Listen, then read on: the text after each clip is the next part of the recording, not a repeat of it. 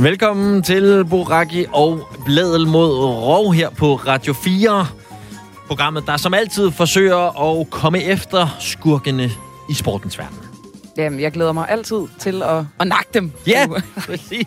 Ej, det er måske også lidt. Nu, nu, nu smed jeg al obje- objektivitet fra start af. Ej, når det kommer til skurke, må vi vel godt sige, at vi nakker dem. Ja, okay. Vi nakker dem til uge. Det er det, vi skal i dag. Yes, endnu en dag, hvor vi nakker løs.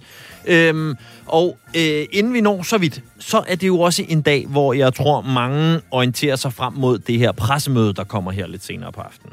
Jeg prøver at lade være. jeg vil ikke høre det. Nej. Jeg har lyst til at lave strussen. Og øh, vi kan stort set også godt lave strussen på det, i hvert fald når vi tager programmets briller på, som jo handler om sport og politik, i hvert fald når politik blandes ind i sport.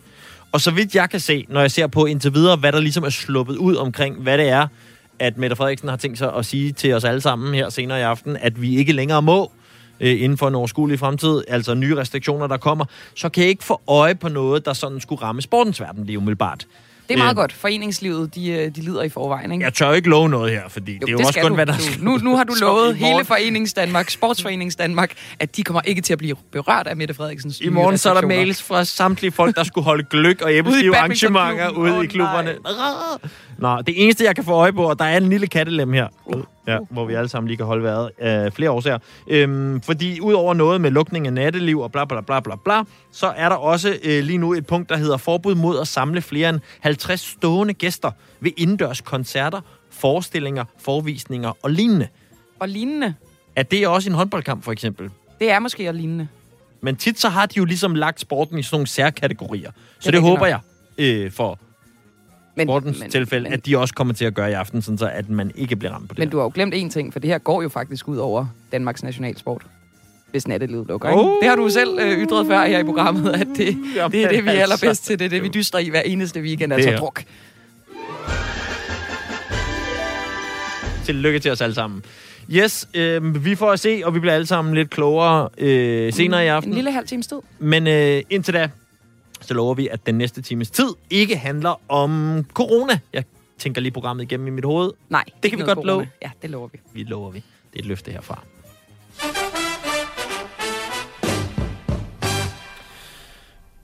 Og en af de ting, vi ofte taler om her i programmet, det er jo skyggesider, især på diverse chefgange i sportens verden. Øh, men i dagens program, der skal vi starte med at tale om skyggesider i fankulturen. Så er vi altså øh, lidt væk fra chefgangene og nede der, hvor vi også godt selv kan lide at være. Øh, nemlig som fan streets. af sport. Øhm, og øh, vi skal øh, se lidt nærmere på øh, huliganisme. Fordi på DR, der kan man jo i øjeblikket se den her tv-serie, der hedder Hooligan, som er en fiktionsserie om en gruppe nordjyske hooligans. Og så handler det også om nogle andre ting, men det er ligesom det, der er, og den hedder også Hooligan, så det er ligesom det, der er, er kernen. Øhm, og for at blive klog på, hvor meget af sådan en serie, der er fiktion, og hvor meget der er virkelighed, så har vi faktisk fået en rigtig hooligan til at anmelde serien for os.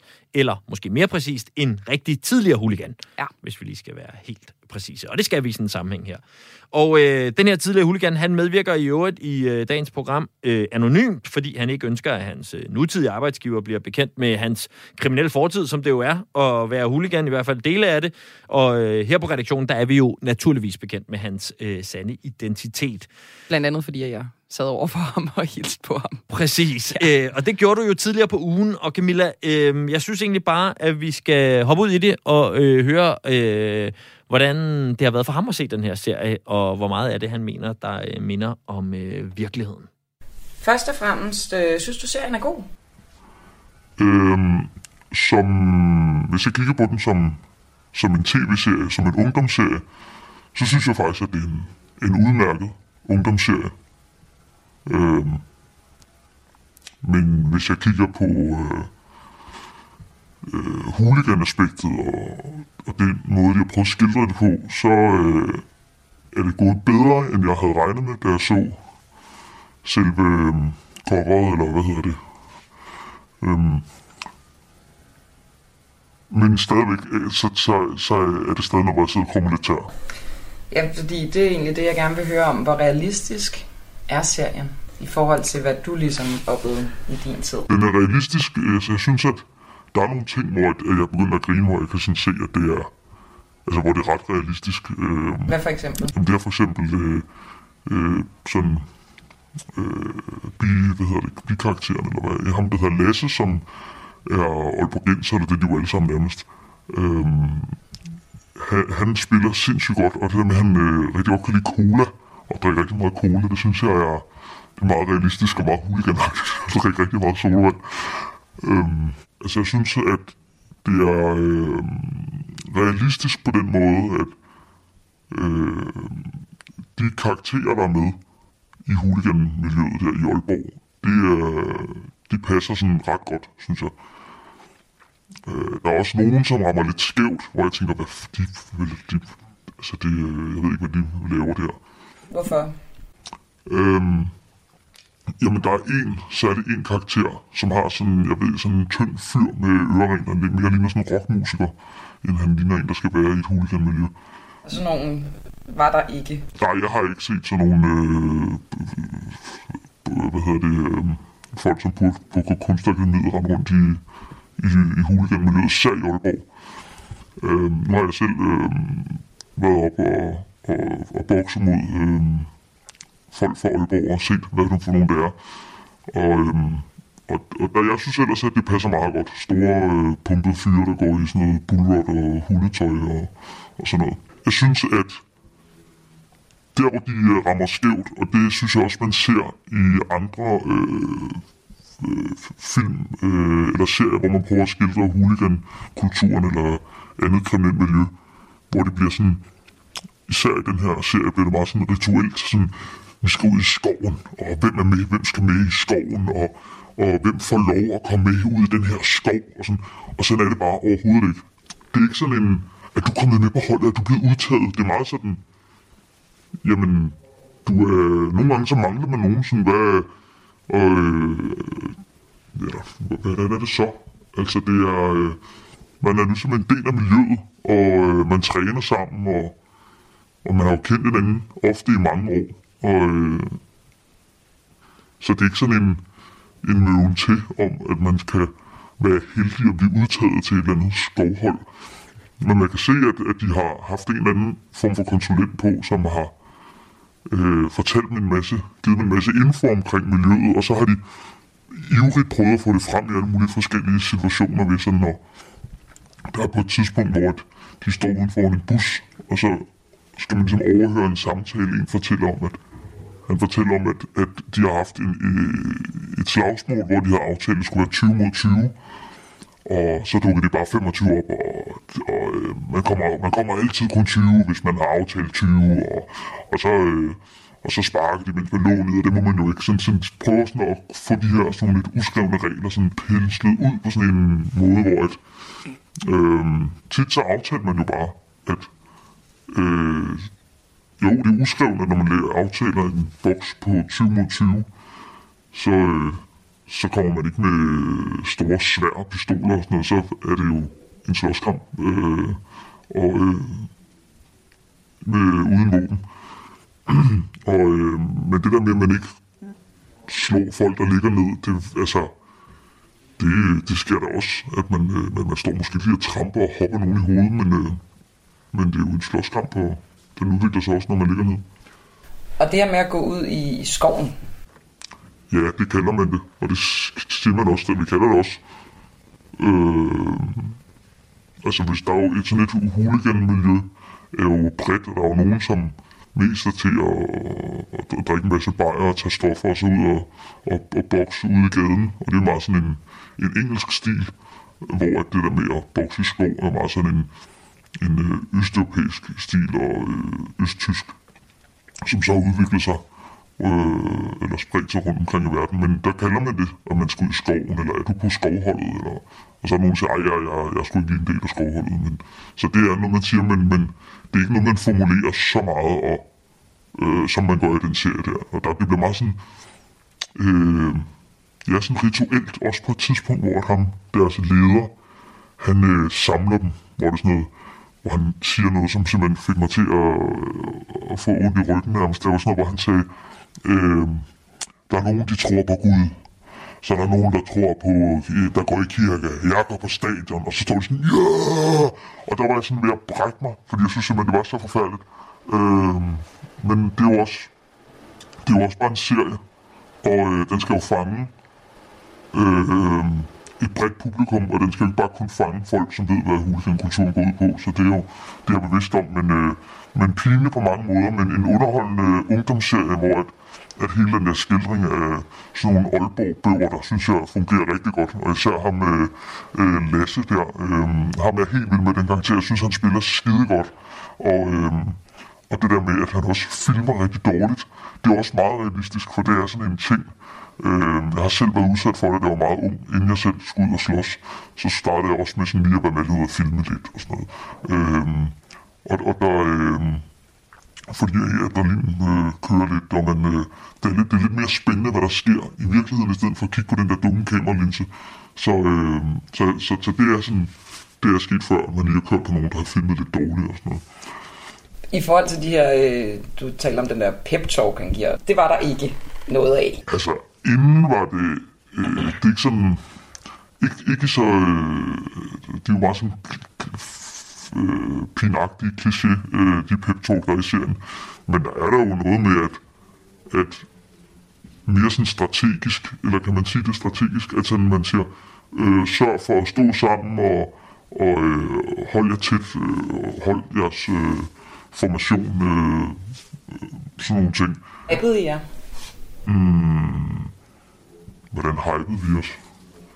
Øh, jamen, det, det er ikke så... Øh, altså, jeg så det, det er meget sådan sportsagtigt. vi står og skyggebokser, og man har vaseline i hovedet, tandbeskytter. Øh, og så er det jo, øh, det er ikke sådan noget, hvor man tager stoffer og står og råber hinanden i hovedet og sådan noget. Det er fuldstændig forfærdeligt at kigge på, når, det, når, når man øh, ser det ikke på, øh, på, øh, på film. Øh, så så det, det, er jo det er måske bare forberedelse lidt, som hvis man skal op og, og bokse i en boksering. De her stoffer, som du snakker om, de fylder jo rimelig meget. Fylder det lige så meget i, i virkeligheden? Mm, altså øh, ikke i forbindelse med, øh, når man skal ud og slås i skoven. Altså så, øh, så er det helst, øh, helst uden alkohol og helst uden stoffer, helst med at være klar i hovedet. Men øh, jo, der, der, bliver der, også taget, der bliver der også taget stoffer. Øh, du øh, har selv været ude i sådan en skov til sådan en slåskamp flere gange. H- h- hvordan foregår det? Kan du beskrive det? Øhm, jamen det foregår sådan, at, øh, at men, øh, det er jo ligesom blevet arrangeret, hvor det skal være. Man har fundet et, et øh, passende sted, hvor der ikke kommer andre, hvor der ikke kommer en, en børnefamilie eller en, en, øh, en hundelufter. Øh, så man øh, finder et sted, man mødes måske med den rivaliserende gruppe øh, en, en, for deres gruppe dagen før eller et par dage før, så kommer man måske rundt og finder et sted, der er passende, og så... Øh, Hvordan er sådan en biltur? Hygger man sig? Øh, nu er det mange år siden, at jeg var en del af det, men øh, det kan ikke rigtig undgås, fordi at, øh, medmindre man har et eller andet personligt klemme, men man har jo, udover at man øh, kommer fra hver sin klub, så har man jo ret meget til fælles. Øh, man har fælles interesser, øh, og man, øh, det eneste, der gør, at man, øh, at man ikke er øh, gode venner, er, at man kommer fra hver sin fodboldklub. Øh, så er der jo mange ting, Øhm, men det, jeg husker det som, som, en, som øhm, at det sagtens skulle være hyggeligt at køre sådan en tur. Hvad så med ude i skoven? Jamen, jeg synes tit, at der var, øh, at, at det, øh, for mig var der ikke det store had til de her, jeg slogs med. Det var der, hvis der opbygger sig et eller andet personligt, hvis der er nogen, der har, har gjort noget, med måtte holde af. Altså, øhm, så kunne der godt være et eller andet personligt at glemme. Men så når man ligesom, den her boks var overstået, så, øhm, så kunne man godt nogle gange, det kommer ind på, hvilken klub det var, hvis det var en af dem, man havde rigtig meget, så øh, skilte som meget ad, men ellers så øh, kunne man godt ligesom give hånd og sådan sige tak for kampen. Øhm, fordi man skal jo have noget med dem at gøre igen. Man skal jo, og det, det er jo også vigtigt, at der er en eller anden form for øh, færre, øh, færre regler. Det der med, at man måske ikke går for meget gevind eller hoverer og står og tramper på hinanden, fordi man skal jo, øh, man skal jo forhåbentlig slås igen på et tidspunkt. Hvilken følelse sad du tilbage med, da du ligesom havde set serien? Øhm, altså, jeg sad tilbage med den følelse af, at det var ikke så slemt, som jeg havde regnet med. At det ville være sådan øh, en pinlig øh, skildring, som var så alt for urealistisk. Øh, som, altså for eksempel, hvis man tager øh, den der Hollywood-film, øh, hvad hedder den, Green Street Hooligans. Det er jo en, for mange en rigtig god film, for jo, den er underholdende, den, det er en Hollywood-film, men, men øh, skildringen af, af miljøet er, er forfærdeligt pinlig, så, så jeg kan ikke nyde at se den film, fordi at det, det overdriver, det er sådan, det, det er, øh, det, det er skabagtigt, og, øh, og sådan alt for øh, meget, som hvis man spurgte en, en Hollywood-instruktør, hvordan tror du det er, og så er det bliver det sådan. Øh, så jeg vil sige, det er en realistisk skildring af et bøde øh, øh jysk miljø, hvor folk øh, øh, øh, hvor folk drikker bajer og tager stoffer. Men sådan huligan-delen, der, der, øh, der, der synes jeg, det er sådan er urealistisk og, og, og skabagtigt også. Og, øh, men det havde jeg også forventet. Øh, men jeg synes ikke, det var så slemt, som, som, øh, som, som jeg havde ja, først antaget. Så den rammer lidt af virkeligheden, men der er for mange klichéer?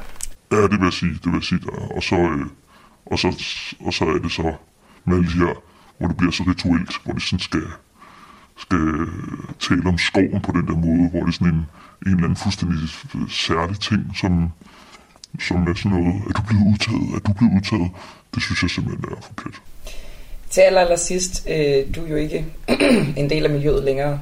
Hvad, øh, hvorfor er du ikke det? Øhm, jamen det er fordi, det jo optager meget af ens tid. Og man er jo til alle kampene, og man er følelsesmæssigt involveret. Øh, og så mange tror, folk tror, at, at det er sådan noget, at man bare tager en fodboldtrøje på og kommer ud og slås. Sådan er det jo ikke med det. Man er jo følelsesmæssigt involveret også i, hvordan klubben øh, går, og, og man er jo, man bruger mod rigtig meget tid. Og øh, når man bliver ældre og får et arbejde og familie og sådan nogle ting, så, øh, så er der altså ikke... Øh, for mig har der ikke været tid til dem. Det er der for mange andre. Jeg har stor respekt for dem, der stadig gør det, men... Hvorfor har du respekt for dem? Øh, jamen, fordi at jeg, øh, jeg er fascineret af folk, som, som har en, en passion og, og går øh, fuldt op i det. Øh, har du også respekt for, at de jo på nogle måder gør sporten utryg for mange andre, der ikke er hooligans? Jamen, øh, det føler jeg ikke, den gør. Øh, folk har respekt for folk på, øh, på omkring stadion. Folk passer på hinanden. Øh, mange af de her ting, øh, mange af de her slåskampe foregår væk. Man vil helst ikke øh, indblande andre i det. Øh, både fordi, at politiet øh, vil være i nærheden, og, og det kommer ikke andre ved, så man, man øh, det foregår mest i yderområdet. Så når vi ligesom hører, at der er nogen, der øh, lige pludselig har stået midt i en eller anden slåskamp ude ved eller på stadion, så er det ikke huligansene, der gør det, eller Altså, øh, ikke nødvendigvis. Altså, det er... Øh, det, øh, folk drikker jo øh, øl. Det er jo en del af sådan dansk øh, fankultur, det er at drikke sig pisse fuld. Og øh, ligesom der er slåskampe i godt og skadeligt for Enegade, så, så kommer det også på fodboldstadion. Ja, sådan øh, lød det altså, da vi øh, tidligere på ugen var ude, eller du var, Camilla, ude og snakke med en øh, også tidligere huligan. Og øh, man kan sige, at konklusionen er, at øh, den jo faktisk, altså, jeg synes, han var relativt noget i forhold til den her nye DR3-serie Hooligans. Også fordi man kunne fornemme, at man havde sat sig op til, ligesom, at den skulle have sablen, ikke? Præcis, men at den faktisk var på et eller andet niveau realistisk, og han havde også sympati med, at når den ikke var, så var det jo sådan for, for, øh, for noget godt dramas skyld, ikke? Jo. Så, øh, så, så den så han i noget til, og jeg var glad for, at han også lige fik nævnt Green Street Hooligans, en af mine yndlingsfilm. Nå, måske, men det var jo ikke så flatterende, den måde, han fik den nævnt på, kan man sige. Nej, men det behøver jeg jo heller ikke. Jeg ved jo ikke, hvordan det er at være Nej. hooligan, så jeg kan godt leve med det. Nu gør du måske en anelse mere, end, øh, end du gjorde øh, før.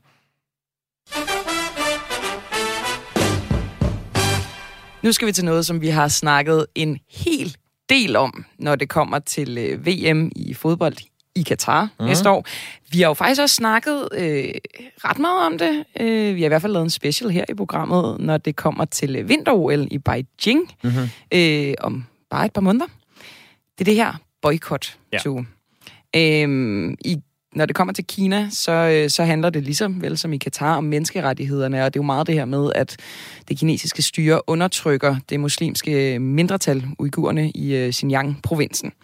i Ja, Kina. og det er i hvert fald blevet det sådan helt konkrete, det som ligesom man kan måle meget på, og som er helt tydeligt for enhver, at der foregår noget øh, virkelig snask der. Øhm, Der foregår måske også noget andet. der er nok også andre ting, man kunne øh, komme efter Kina med, når det kommer til menneskerettigheder, men det er i hvert fald et af de store kritikpunkter. Og man kan sige, de her, øh, den her undertrykkelse af, af mennesker, vil det betyde, at man skal boykotte de her sportsbegivenheder? Ja, betyder det åbenbart. Kan vi, kan vi i hvert fald erfare i denne her uge. Jeg synes egentlig bare, at øh, vi skal lade det tale for sig selv, og så høre, hvad øh, pressechefen i det hvide hus, øh, Jen Psaki, sagde for et par dage siden. The athletes on Team USA have our full support. We will be behind them 100% as we cheer them on from home, but we will not be contributing to the fanfare of the games. U.S. diplomatic or official representation would treat these games as business as usual in the face of the PRC's egregious human rights abuses and atrocities in Xinjiang, and we simply can't do that. Vi kommer til at støtte vores atleter 100% hjemmefra. Hjemmefra. Ja. We are not Det er vel going. ikke 100% så. Det er, vel- det- vi er vel nede på 90, som ikke andet. Det er en åndelig, en Ja. ja. åndelig støtte. Ja. Øhm, og ved du, hvad der så skete? I mm. nat, tror jeg endda det var. Jeg har det med at vågne om natten, og, øh, og så så jeg en, en pushbesked om, at øh, Australien følger trop. Prøv at høre, hvad, hvad deres øh, premierminister Scott Morrison han sagde. But of course, the human rights abuses in Xinjiang and the many other issues that Australia has consistently raised. Um, we have been very pleased and, and very happy to talk to the Chinese government about these issues, and and uh, and there's been no obstacle to that occurring on our side. Uh, but the Chinese government has consistently uh, not ac- not uh, um, accepted uh, those opportunities uh, for us uh, to meet about these issues. So it is not surprising, therefore, uh, that Australian government officials uh, would therefore not be going uh, to China for those games. Altså, jeg kan godt lide, at han starter med at sige, vi har haft det skønt med at tale med Kina om de her problemer, men øh, de har ikke rigtig ville lytte, så vi bliver også hjemme. Ja. Øhm, tidligere, jeg tror det var i sidste uge, der øhm, den nye øh, udenrigsminister i, øh, i Tyskland, mm. Annalena Baerbock, Det så jeg godt. hun var også ude i et stort interview og sige, det øh, kan godt være, at vi heller ikke dukker op. Og for allerede år, øh, for over et år siden, der øh, begyndte de at snakke om det i Storbritannien. Mm. Øhm, og, og, og det er jo ret vildt, det her, Ja, Troels. det er det da, fordi det er efterhånden en del øh, nationer, og det er jo selvfølgelig også nogle store nationer, også når det kommer til øh, OL, øh, som øh, her siger, nej tak, vi møder ikke op fra politisk side. Og det er jo det, vi lige skal huske, ja. fordi vi siger boykot, woohoo! Det er jo diplomatisk boykot, et Ja. ja. politisk boykot. Det vil sige, alle, hvad skal man sige, diplomaterne og politikerne og sådan officials, de kommer ikke med. Men altså, atleterne, de skal selvfølgelig ned og vinde deres medaljer, det er det, klart. det, altså det er det, jeg bliver sådan lidt, det, kan, det har jeg det lidt mærkeligt med. Altså, det er i hvert fald nogle spørgsmål, jeg savner bliver stillet til de der politikere, som siger, det, der foregår i Kina, er tilpas slemt, tilpas frygteligt til, at vi som politikere, og det er vel der, altså diplomatiet, det er noget af det vigtigste, de altid siger, den kanal skal være åben for at undgå, at det kan gå helt galt. Men her siger man så, at det Kina gør, er så gralt, at vi ikke vil tage afsted. Men de der mennesker, og det er ikke for at nedgøre dem, men der skal ned og, nu er det så vinter køre hurtigt på en slæde, eller slå vildt hårdt til en puk. De skal få guds skyld afsted. Det må ikke, ikke ske. At det har det sådan lidt mærkeligt med at sætte sporten op på det ja, niveau, ligesom hvor ligesom, ja, Ja. det må bare gennemføres. Ligegyldigt, hvor gralt vi synes, eh, Kina, og det var det samme, vi havner i, når vi snakker VM i Katar, så er det også sådan lidt, ja, og, uh, og sådan noget, men det er jo fordi, man, man, man, kan jo ikke lade være med at komme til VM i fodbold. Men, Nej, man henholder sig ligesom til, at man vil skille tingene ad. Men Ja. hvorfor? Og det spørgsmål vil jeg jo vildt gerne høre dig stille, vores kulturminister, Ane Halsbo. Det, det, altså, jeg prøvede... tror du også gerne, hun vil høre mig stille det? Det er jeg ikke sikker på, for jeg prøvede Okay. at ringe til hende tidligere på ugen, og jeg inviterede hende jo. Ja. Men altså, svaret er stadig, at øh, Danmark har ikke taget stilling til, om de laver et diplomatisk boykot af øh, OL i Beijing. Og spørgsmålet er jo også lige to, det vil jeg gerne lige vende. Ja. Det her med, at der ikke kommer politikere ned og sidder på, på lægterne og, og klapper i deres fine, rene små hænder. Hvad, hvad har det egentlig af effekt? Fordi det er jo i virkeligheden bare et symbol. Ja, ja. Det er jo ikke fordi, at når de ikke møder op, så lige pludselig får uigurerne det rigtig, rigtig godt ned i Kina. Nej. Øh, vi er ude i det der, der, der er sådan rent symbol. Ja, måske en lidt en rød klud også. En, en, en, sådan en, en lidt ildelukkende kaklud i, øh, i hovedet på øh, Xi Jinping, eller Putin, eller hvem du er. Man Ja, ja, og han skal jo nok blive øh, pisset af, Ja. men, men, men det er jo også bare sådan, at jeg er ikke sikker på, at det kommer til at røre Kina så meget. Nej. Øh, Jeg snakkede med Stanley Sjælsborg, en, øh, en øh, god ven af programmet her, som sagde, at i 2008, da der var sommer-OL i Beijing, Mhm. Der var det ret vigtigt for Kina, at alle de her nationer mødte op, øh, fordi på det tidspunkt var de ikke blevet så stor en magt, en supermagt endnu, mm. men det er de altså nu. Ja. De er ikke lige så sårbare, det er ikke nødvendigt for dem, og man kan lave alle mulige manøvrer øh, til åbningsceremonien, hvor man ligesom filmer på nogle andre, i stedet for de her, øh, vores kulturminister for eksempel. Så det kommer jo ikke til at påvirke dem så meget igen. Men det bliver interessant at se, om Danmark altså følger trop, fordi nu ligner det, at hele Europa ligesom er, er i optræk, og så skal vi jo på en eller anden måde øh, følge med. Og så bliver det spændende, hvis vi følger med, mm. og vi boykotter diplomatisk øh, i øh, OL i Beijing, så skal vi også gøre det i Katar. Fordi Ja, ja, de kan jo ikke forsvare at gøre det det ene sted og ikke det andet sted. Ikke? Det vil være en underlig så på den måde, øh, så, streg så, så i ligger de en eller anden præcedens. Så det bliver jo bare rigtig interessant at se. Okay, og hvor er du på om kulturministeren? Hvor følte du hende på, hvor tæt hun var på at komme og besøge os i program? Jamen, jeg følte mest hendes pressechef, som jeg fik i røret, som jo bare har en, en lidt mere robotagtig stemme, så jeg kunne ikke, rigtig, kunne ikke rigtig lige mærke noget. Jeg tror mest, at han gik op i at prøve at få mig ud af røret igen. Så. Okay, klart. Jamen, øhm, vi øh, får at se, øh, hvordan det går med at få kulturministeren i, øh, i studiet. Om ikke andet, så følger vi i hvert fald med garanti op på, hvis der kommer øh, noget hvid røg derfra, i forhold til, hvordan vi øh, sådan rent Danmark og diplomatisk stiller os i øh, det her vinter-OL, og om vi har tænkt os at møde op eller ej. Nu skal vi til en sag, der sådan helt konkret blander øh, sport og politik, fordi en sag øh, i den engelske cricketverden er simpelthen nået hele vejen øh, fra banen til det engelske parlament. Øh, og det er faktisk en, øh, en ganske ubehagelig sag, for det drejer sig om øh, racisme i øh, den klub, der hedder Yorkshire County Cricket Club. Fordi for lidt over et år siden, der stod en af klubbens tidligere spillere, han hedder Asim Rafik, frem i et øh, interview på ESPN, hvor han altså fortalte om institutionel racisme øh, i den her Yorkshire-klub. Og det vilde ved det her er, det er, at øh, den her mobning og udskamning, som han altså var udsat for øh, over en længere periode, den blev så slem, at han på et tidspunkt simpelthen var ved at tage livet af sig selv. Det er jo, det er jo, det er jo ganske, ganske alvorligt. Og da han så laver det her interview, så går der så sådan en proces i gang, hvor at øh, flere politikere de reagerer på det, og, og for nogle uger siden så ledte det så hen til den her høring i, i parlamentet, hvor at øh, Asim Rafik han fortalt sin historie. Og jeg tænker lige, vi kan høre et lille klip fra, da han var i parlamentet.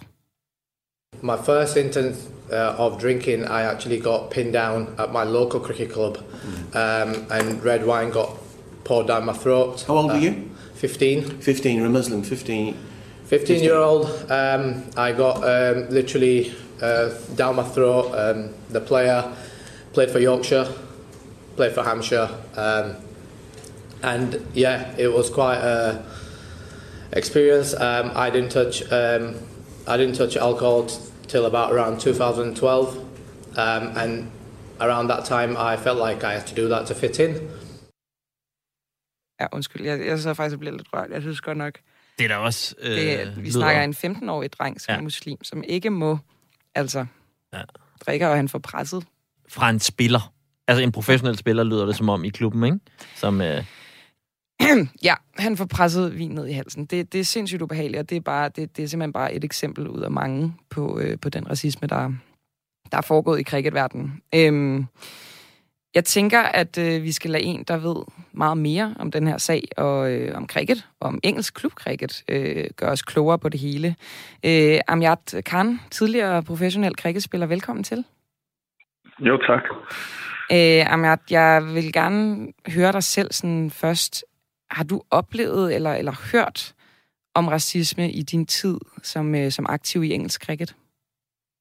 Jamen, altså, man kan sige, i forhold til at opleve det selv, der må jeg tilstå, det har jeg aldrig gjort. Og jeg ved ikke, om øh, at man tænker også, at det er jo sådan, det burde være. Uh, men jeg ved ikke, om jeg er en af de, de få efterhånden, fordi der er så mange, der kommer, står frem med oplevelser om racisme, men jeg oplevede det i hvert fald ikke i de klubber, jeg var med, uh, og jeg oplevede det heller ikke på det engelske landshold. Og øh, øh, når du hører den her historie, og når du hører de her fortællinger, øh, Øhm, altså, øh, nu her i studiet, øh, Camilla, øh, blev tydeligvis øh, meget berørt, og det er jo klart, det er også øh, hæftige sager, men hvordan, hvordan rørte det dig? Jamen, altså, det skal, det skal lige fastslås, at den her sag med Asim har kørt i flere år. Um, og jeg blev gjort opmærksom på det at fra starten af, der for to-tre år siden, fordi Asim rakte ud øh, øh, til mig øh, og ville høre om, hvorvidt jeg havde oplevet noget. Og så måtte jeg jo sige, at det havde jeg ikke. Men der begyndte han, fordi vi, vi venner ikke, øh, fra dengang jeg spillede mod ham. Um, og han begyndte så at fortælle mig nogle af de her ting, og jeg, jeg, var, jeg var chokeret. Men øh, omvendt, altså, man, en ting er racisme i cricket, men racisme findes jo. Det findes jo i, i alle samfundslag, det findes jo i alle samfund. Så, man, så, så meget chokerer det mig vel heller ikke. Kan du fortælle, hvad der, hvad der skete, øh, efter at Asim Rafik han, han giver det her interview, og så frem til, han ender øh, til høring i parlamentet? Ja, men altså, det, det starter jo egentlig med, at Asim bliver udsat for det her, jeg tror det er i 16, 17, 18, og han går igennem de normale kanaler. Han fortæller sin træner det, han er lige, træneren er ligeglad, han fortæller sin klub det, klubben er ligeglad.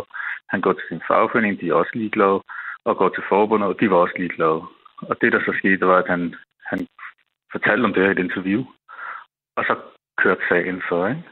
Øhm, men der, blev, der er ingen tvivl om, at der, der forsøgte en mørklægning af det her. Men efterhånden blev det så tydeligt, at der skete så mange rørende ting, at øh, det så ikke med eksplodere her for nogle uger siden. Og på nuværende tidspunkt øh, har vi så et øh, begreb af, om hvor, hvor omfangsrigt øh, racismen i cricket øh, har været, skråstreg er. Øh, hvor meget ved vi øh, på nuværende tidspunkt? Det er et rigtig godt spørgsmål. Altså, jeg, man, vi ved ret meget, faktisk. Øhm, øh, jeg ved i hvert fald, at der har været 2.000 henvendelser til den øh, øh, kommission, de har nedsat, der ligesom skal tage imod henvendelserne. Der er op imod 2.000 der har kontaktet dem. Øh, nuværende spillere og eks-spillere. Øh, både i det professionelle og i, i amatørkricket. Så det er jo et ret, ret stort omfang. Øh, jeg er selv i kontakt med fire spillere, som jeg hjælper med at stå frem. Øh, og jeg er faktisk i dialog med det engelske cricketforbund nu.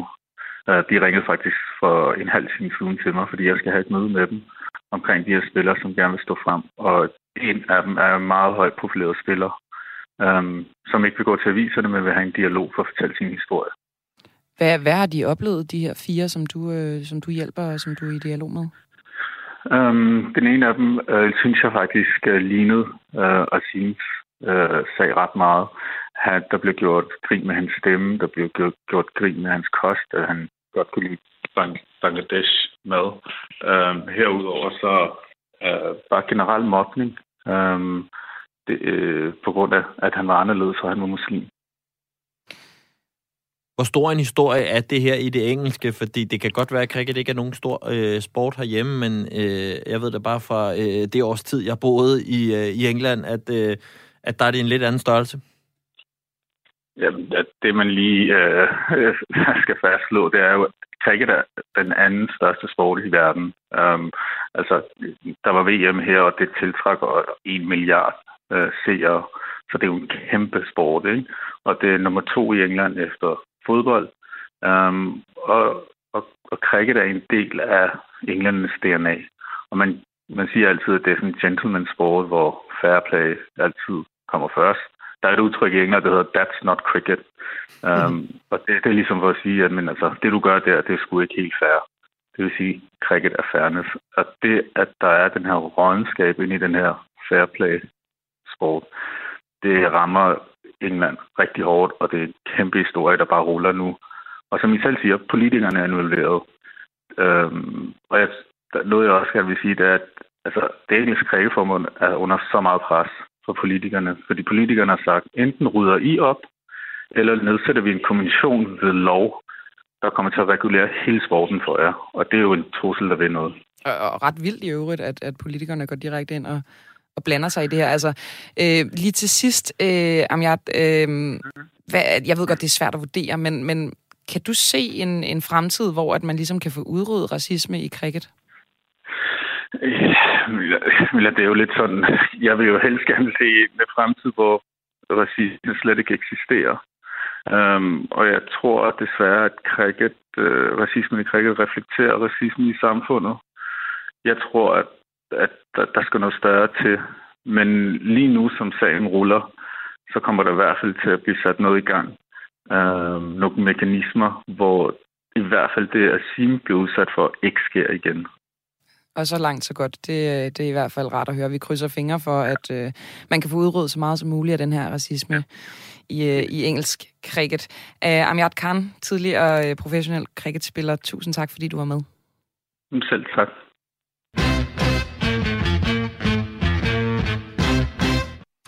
Og så er vi ellers nået til den del af programmet, hvor vi plejer at lægge høtyvene og faklerne lidt til side, og så finde øh, klapsalverne og øh, rygklapperiet frem. Det har jeg brug for, du. Godt. Jamen, øh, så lad os kaste os over det, fordi vi skal have kåret ugens held. Øh, og også måske set i lyset af sidste uges forsøg på at synge jinglen til ugens held, så er det måske meget passende, at vi i den her gang går med en, en anden professionel en, en, bare vi forsøger en ny. I sidste uge var det dig, som med en, Altså, du en stor... løber mig. Nej, nej, jeg siger bare, det, det er jo meget fint at høre forskellige bud Du på, hvordan godt, altså, kan du synges. ved jo godt, at det står på min kontrakt, at jeg får lov til at synge i hvert program, ikke? Bare roligt. Det har du allerede fået for hele år 2021. Det er jeg ikke til kun i tvivl om. Øh, nej, i stedet så øh, har jeg hyret en, der hedder Maria, til at synge jinglen i den her uge. Nå. And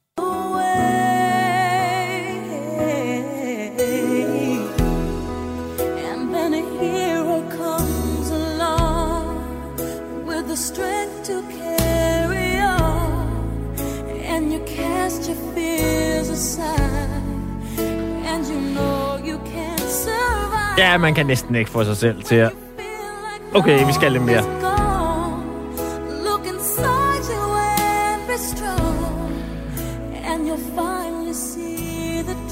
Ja, okay, nu tager vi den. Ooh. And then a hero comes along. Ja, tak. Ja, vores producer sagde øret på mig, at jeg lød lige så godt. Jamen, øh, hun sidder og lytter med på sådan en meget mærkværdig højtale. Nå, øh, en, øh, en held dybt inde i os hver. Øh, det er jeg ikke helt sikker på, når vi snakker Infantino og andre korrupte røvhuller i FIFA, at oh, den er helt sand. Men det gælder i hvert fald for øh, denne uges held. Fordi i denne uge, der går pokalen øh, til en person, som bryder med den her regel om, at alle før og efter kampinterviews, uanset hvilken sportsgren vi har med at gøre, skal være mega kedelige. Øhm, og det er ligesom blevet udfordret af Emma Hayes, som jo er træner for øh, Chelsea's øh, kvindehold i fodbold. Øhm, og for nylig øh, i ugen, der er gået, der vandt de FA-koppen i England. Tillykke. Ja.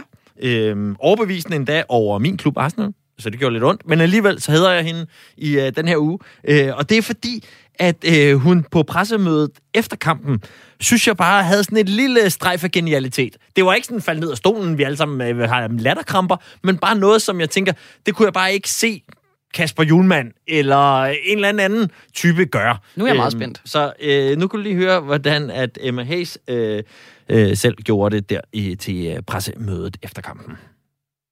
London is blue, and when the third goal went in, I was simply purring. Ja, det er ikke en lydeffekt. Det er Emma Hayes selv, der simpelthen slår over i lige at lave en katteimitation i slut. Tænker du ikke, det er en løve? Løve? Er, er Chelsea ikke? Er det ikke en løve?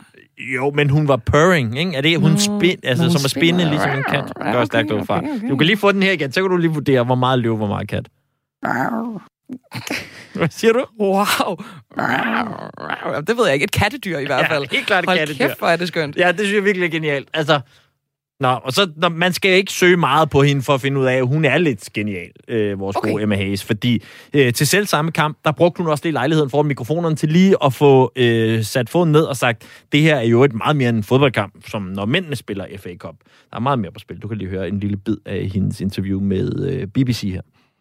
Women's football was banned 100 years ago. Today we play for every single person who's helped the women's game get to where it is. It was playing for more than the badge. Women's football is, is our livelihood, but it's also our passion. And today that win was for every woman who's been involved in women's football in this country. For lige nævnt, det øh, for øh, under 100 år siden var ulovligt for kvinder at spille fodbold. Hun er, jo en, Øhm, hun er jo en pioner, hun er jo en filosof, hun er jo en øh, feministisk ikon. Hun kan det hele. Okay, kæmpe held. Ja, og hun er også øh, ugens held i øh, den her uge. Tillykke! That's my hero. Lige præcis. Og så fræser vi. Bemærk, jeg siger Mm, ja, ja, fræser. ja, helt med. Lige direkte over i Formel 1, fordi der er kæmpe, kæmpe drama på alle mulige måder. For det første, så skal verdensmesterskabet øh, afgøres i weekenden i Abu Dhabi. Da, Abu Dhabi. Abu Dhabi. Øhm, og den øh, syvdobbelte verdensmester, Lewis Hamilton, som vi jo har hyldet mm. tidligere her i programmet, fordi han lige, øh, da han kørte ned i Katar for nogle uger siden, iførte sig en regnbuebeklædt hjelm for at, ligesom at markere øh, de homoseksuelles rettigheder. Han er nu kommet i, i vælten igen, og det er altså for noget andet end at køre hurtigt Mhm. bil, og det er jo hans job at køre hurtigt i bil. Nå, men det var fordi, at i sidste uge, der fik hans øh, Formel 1-team øh, Mercedes en ny medsponsor. Det engelske isoleringsfirma Kingspan. Og problemet med den her nye sponsor, Kingspan, det er, at øh, firmaet er koblet til den brand, som fandt sted i Kensington i London i sommeren 2017. Det kan øh, godt være, at mange af jer kan huske den, fordi der var 72 mennesker, der døde i den her brand. Øhm, og efter øh, tre-fire år med afhøringer, så har man altså stadig ikke placeret ansvaret, hvad der ligesom var, hvem og hvad der var skyld i den her brand. Øhm, men, men man ved, at, at branden den altså spredte sig på grund af nogle af de her materialer, som tårnet var bygget med, og, og der var også nogle fejl i, i sikkerhedsgodkendelserne osv. Men fordi der ikke er nogen konklusioner, så er det jo lidt kontroversielt at, øh, at vælge Kingspan som, som sponsor for Mercedes. Og det gik altså heller ikke stille for sig, fordi masser af de her brandoffre og, og pårørende til de døde har allerede været ude og kritisere øh, Mercedes for det her nye samarbejde. Og det samme har en politiker faktisk. Nu Mm. mm. blander vi sport og politik igen, ikke? Jo. Øhm, kabinetministeren i England, Michael Gove, han siger i et tweet, et tweet, jeg er meget skuffet over, at Mercedes har accepteret sponsorsamarbejdet med isoleringsfirmaet Kingspan, mens Grenfell-undersøgelsen, Grenfell det var tårnet, øhm, stadig er i gang. Jeg vil skrive til Mercedes og bede dem om at genoverveje. Grenfell-offrene og pårørende fortjener bedre. Og det har øh, så gjort ret stort indtryk på Mercedes. I hvert fald så, øh, så har de altså besluttet at droppe den her sponsoraftale. Det er jo lidt, øh, det er jo lidt vildt. Og det skal vi snakke med dig, Peter Nygaard, om. Velkommen til. Tak. Uh, det kan være, at din forbindelse krasser lidt. Har jeg ret, hvis jeg siger, at du befinder dig i Abu Dhabi lige nu? Øh, mere. Okay, det er en meget, meget krasset forbindelse. Jeg ved ikke, om du øh, kan svinge din telefon over hovedet, og så øh, gå hen til et vindue. Prøv. Jeg prøver. Øh, bliver det bedre nu? Ja, det, det gjorde det, det faktisk under på magisk vis. Nå, okay. Peter, du er øh, Formel 1-ekspert og øh, international motorsportsjournalist, og så er du forfatter til flere bøger om, øh, om Formel 1. Øhm, hvorfor, øh, hvorfor tror du, Mercedes har valgt at trække sig? Jeg tænker, der er vel også noget kontraktligt med sådan et sponsorat, som ikke bare lige sådan er at bryde? Nej, det er rigtigt. Der er, der er indgået en kontrakt, men jeg tror, begge parter var enige om, at efter det stormvejr, de kom ind i, uh, ned i Jeddah i, uh, i Saudi-Arabien ved Grand Prix i sidste uge, så var det nok det klogeste at, at trække stikket på den aftale. Uh, Mercedes kan godt se, at der er meget badwill involveret i det her, eller det er de så opdaget nu. De tager, der er en eller anden i, i teamets marketingsafdeling, der sidder med røde ører over har indgået den her aftale. Uh, og punkt to, så, som du selv sagde i oplægget, så kører de uh, VM-finale på, på søndag. Og der skal man altså have fuld fokus. Der skal man ikke spille tid på at svare på journalisters spørgsmål omkring øh, en lille brand for, for tre år siden, uanset hvor tragisk den har været. Nu, nu siger du det her med, at der skal være fuld fokus. Tror du, Lewis Hamilton kunne have en finger med i spillet? Altså, han har selv været ude og, og udtale sig om, at han i hvert fald ikke havde noget at gøre med det her sponsorat. Øhm, så kunne det måske også være et pres for ham, eller bare for hans skyld, at de ligesom øh, lukker den her aftale igen? Det, det er helt sikkert også spændende rolle, og, og, og Lewis Hamilton sagde jo selv nede i, i Jeddah, at, at, at han kendte i hvert fald ikke noget til det her. Det var indgået uden hans viden, og nu sådan nærmest skinnet igennem, at han var imod det også. Og han er jo sådan blevet sportens, øh, hvad skal man sige, politiske samvittighed, og, og spiller altså en, en, en stor rolle i det, også internt i Mercedes-team. Han har et stort ord, skulle have sagt. Ja, og hvor, hvor langt øh, kan han egentlig gå øh, i forhold til både øh, hold og sponsor og sådan noget? For det virker jo som om, at han øh, i hvert fald ikke er bange af sig. Netop, vi talte også lige om hans øh, statement i Katar og så videre. Hvor lang line virker det til, at han har? Jamen, øh, meget lang, øh, og, det hænger selvfølgelig også sammen med, at han er den person, han er, og, og har den succes, som han, som han har haft. Altså syvdobbelt verdensmester og, og måske otte på søndag. Øh, det er klart, når, når du har skabt dig den position, at som verdens bedste racerkører og et, et kæmpe øh, skal man sige, markedsføringsstunt for, for teamet på, på alle måder, så, så får han en lang snor. Øh, og, og det er klart, der der er en øh, grænse for, hvor lang snoren er. Men, men øh, så længe det, helt- det går også i hans retning, og han vinder, som han gør, så, så tror jeg, at han kan næsten tillade sig hvad som helst. Men Peter, sidder der ikke et, øh, et Formel 1-forbund og, og sådan skutter sig lidt, fordi de må jo, eftersom alle de her løb bliver kørt nede i, i stater som, øh, som Qatar og Dubai og Abu Dhabi, tror du ikke, at, at forbundet er en lille smule bange for, at Hamilton han går over stregen, og at, at de her øh, lande de bliver, bliver vrede og ligesom siger, så, så kommer vi ikke til at arbejde sammen mere. Det er jo i andre sammenhænge, i andre sportsgrene, man er jo bange for at fornærme dem.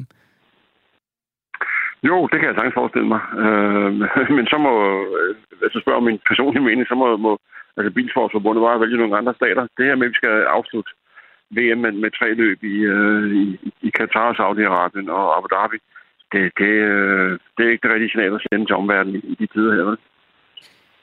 Og så kunne jeg også godt tænke mig for lige at gå tilbage til det her med sponsorerne. Bare lige at høre dig, Peter.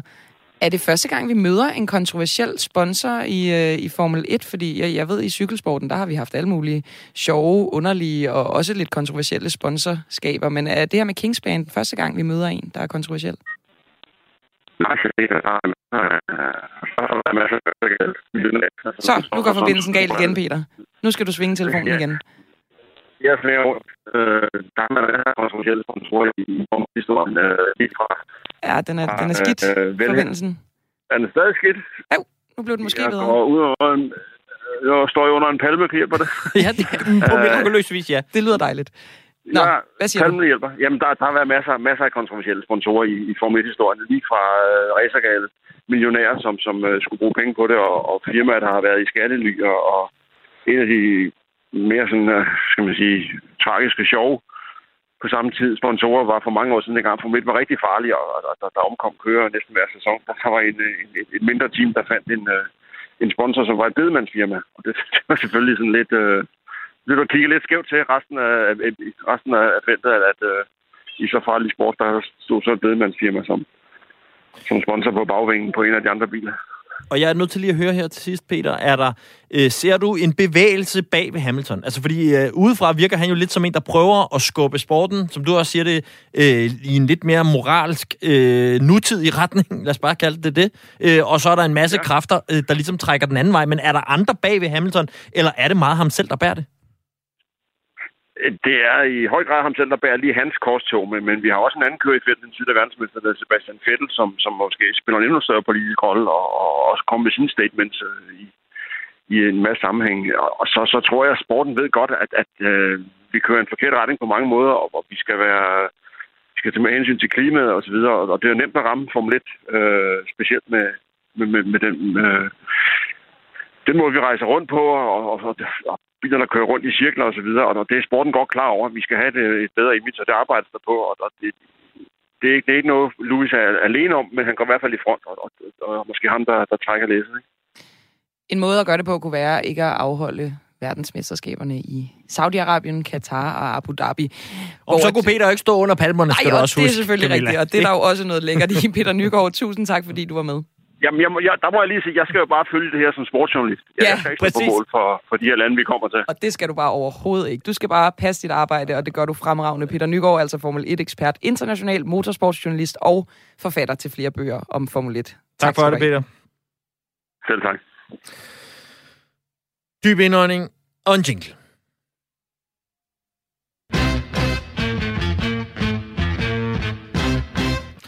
Fordi øh, vi skal også lige omkring øh, en anden øh, efterhånden øh, Tordenskjold-soldat her i øh, Borakia-bladet mod Rov, nemlig NBA-basketballspilleren Enes Kanter. Åh, oh, ja, ja. Og så er vi jo over på min hjemmebane.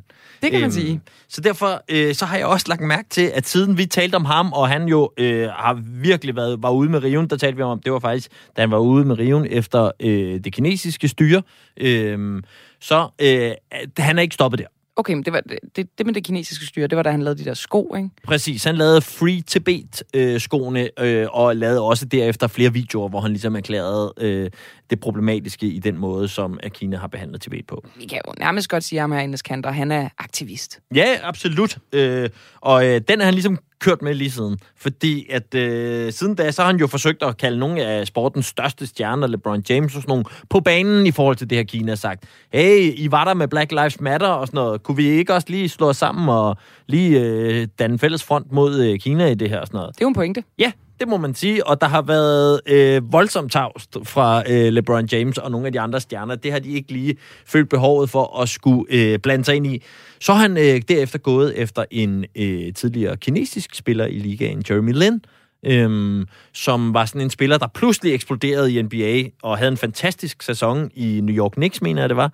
Øhm, og så sidenhen havde et par gode år, men faded lidt. Øh, og ham har han været ude efter for ligesom at være en marionetdukke for øh. Xi Jinping og øh, ligesom øh, være ude med nogle af styrets budskaber osv. Så, videre. så han øh, fik også lige en med riven. Så er han blevet amerikansk statsborger, den gode Enes Kanter. Han har også lige oven i hatten øh, lige tilføjet noget til sit øh, efternavn. Bare for at vise, hvor glad han er for at være... Nu hedder han Enes Kanter Freedom.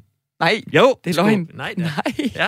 Okay. Ja, han det er virkelig ikke, on a øh, roll derovre. Øhm, men så, som det jo går nogle gange, når man flyver højt, så falder man også øh, lidt lavt. Og øh, det tyder på, at det er gået lidt for stærkt for den gode Anis, fordi han, øh, efter han er blevet amerikansk statsborger, og nu hedder også Freedom, så hoppede han også lige på et, øh, et øh, show på Fox News øh, hos øh, verden Tucker Carlson, som jo er en meget foxet-agtig øh, vært, og så dermed også har været ude i nogle rimelig kontroversielle udtalelser omkring USA under hele Trump-tiden og så videre. Så han, altså, han Altså, er du en mener, del, han er en meget højorienteret vært. meget højorienteret, og er jo en del af de der to, meget polariserede amerikanske øh, politiske fløje, hvor han så hører øh, til øh, højrefløjen og øh, Trump-fløjen, om man vil. Øhm, nå, han er medvirker i hans show, og fordi han er så glad for freedom og lige har lavet sit efternavn om, så får han også lige sagt, alle amerikanere derude, de skal også let også bare lige slappe af med at brokse over USA, fordi det er bare for lækkert. Og han, jeg tror, hans budskab er sammenlignet med for eksempel Klart, Tibet. Kina, Tibet, et eller andet. Men når man er en, hvis man er en aktivist i USA, og for eksempel går op i Black Lives Matter, så er der rimelig mange ting, der siger, okay, jeg tror, at der er masser at pege på her, som ikke fungerer super godt, Og der er mange, der ikke har det lækkert. og som jeg ikke burde holde kæft omkring. Nå, I- du kan lige høre lidt af klippet. You know, I feel like I'm gonna just say this, and I'm gonna be honest. People should feel really blessed and lucky to be in this, um, be in, uh, be in America because, you know, they love to criticize it, but when you live a country like Turkey or, or you know China or somewhere else, you will appreciate the freedoms you have here. Yes. You know, That is exact- so I feel like they should just, please, they, they, they should just keep their mouth shut and stop criticizing the greatest uh, nation in the world, and they should focus on, you know, the, their freedoms and their human, human rights and their uh, democracy. So this is America. Gave me everything I have, so I, I definitely appreciate uh, the United States of America. Altså, hvis der er noget, der er irriterende i den her verden, så er det jo at få at vide, at man har det godt. Altså, ude, det er måske en dårlig metafor, det her, men du kender da, man var barn, og man ikke ville spise op, og så siger ens forældre, ved du godt, at nede i Afrika, der, der, har, der har de slet ikke noget mad, og jeg er sådan, jamen, jeg kan ikke lige blå skimmelost for fanden. Okay, det var måske en mærkelig metafor, men du ved, folk kan generelt ikke lide at få at vide, I har det pissegodt, sæt jer ned. Præcis. Især i et land, hvor man bare må sige, at ja, det kan da godt være, at der er nogle ting, der kører fint for USA, men der er også masser af ting, som øh, tydeligvis er i vejen med øh, the greatest nation in the world. Ja, øh, not som so- jeg tror, de siger på det show. Not so great, men Nej. altså, de har fået en ny statsborger, og han, øh, han råber højt. Tu, inden vi, vi lukker programmet mm. helt, helt ned, jeg tror godt lige, jeg kan nå, og så kan vi altid snakke videre om det næste uge. Der er en norsk klub, der hedder Tromsø, som Mm. har lavet en ny fed trøje, som er en QR-kode-trøje. Ja. Og når man scanner den trøje, så kommer man simpelthen ind og bliver informeret om, hvor gralt det står til i Katar. Det det, er det, er deres, snedigt. det er meget, meget snedigt. Det er deres øh, lille aktivistiske tiltag, øh, som de har lavet sammen med Amnesty Norway. Øhm, det synes jeg bare lige var værd at nævne. Jeg snakkede med dem i dag, og det jeg synes, at det Lugter lidt af marketing-træk også? Jeg ved ikke, de har vel ikke meget på spil. de, sagde, de, skrev faktisk, de skrev faktisk selv sådan noget med. Øh, vi ved godt, at det kommer midt i december, sådan lidt julegaveagtigt, men det er altså ikke derfor. Det, Nej. det er helt tilfældigt, at det er nu. Og det, det ved jeg ikke. Det skal jeg ikke kunne sige, men jeg vil bare gerne sætte pris på alt, hvad der ligner aktivisme. Jamen, øh, skud ud til øh, Tromsø, og øh, det kan være, at vi øh, kan høre fra øh, dem i næste uge og få lidt mere om øh, baggrunden for den her trøje her. Øh, vi når ikke meget mere i dagens øh, Borak er blevet. Vi er Ja. selvfølgelig tilbage igen næste uge. Ja, tiden er flot afsted, må jeg sige. Mm-hmm. Vi kom omkring lidt af hvert. Alt fra huliganisme til øh, Formel 1 og en tur under palmerne med den gode Peter, øh, hvor forbindelsen holdt til sidst. Det var dejligt. Jamen, jeg får altid, jeg får sådan noget lidt radioangst, når forbindelsen begynder at ryge. Det kan jeg slet ikke, øh, Det er også det kan jeg slet ikke holde ud. Øh, men jeg synes da, at øh, det lykkedes ham at genetablere den, hvad end han gjorde. Øh, den gode øh, Peter, øh, og super spændende det der med de der bevægelser, der er i Formel 1, som jeg ellers tænker også må være en meget pengefixeret konservativ øh, sport. Godt. Men så Nå. længe vi har Louis Hamilton, så, øh, og så, må, så må vi jo håbe, at han vinder, så han ligesom kan have endnu mere slagkraft. Det er altså på søndag, at der bliver kørt Formel 1-finale. Nu er der først en omgang nyheder, og derefter er der mandat til dig her på kanalen.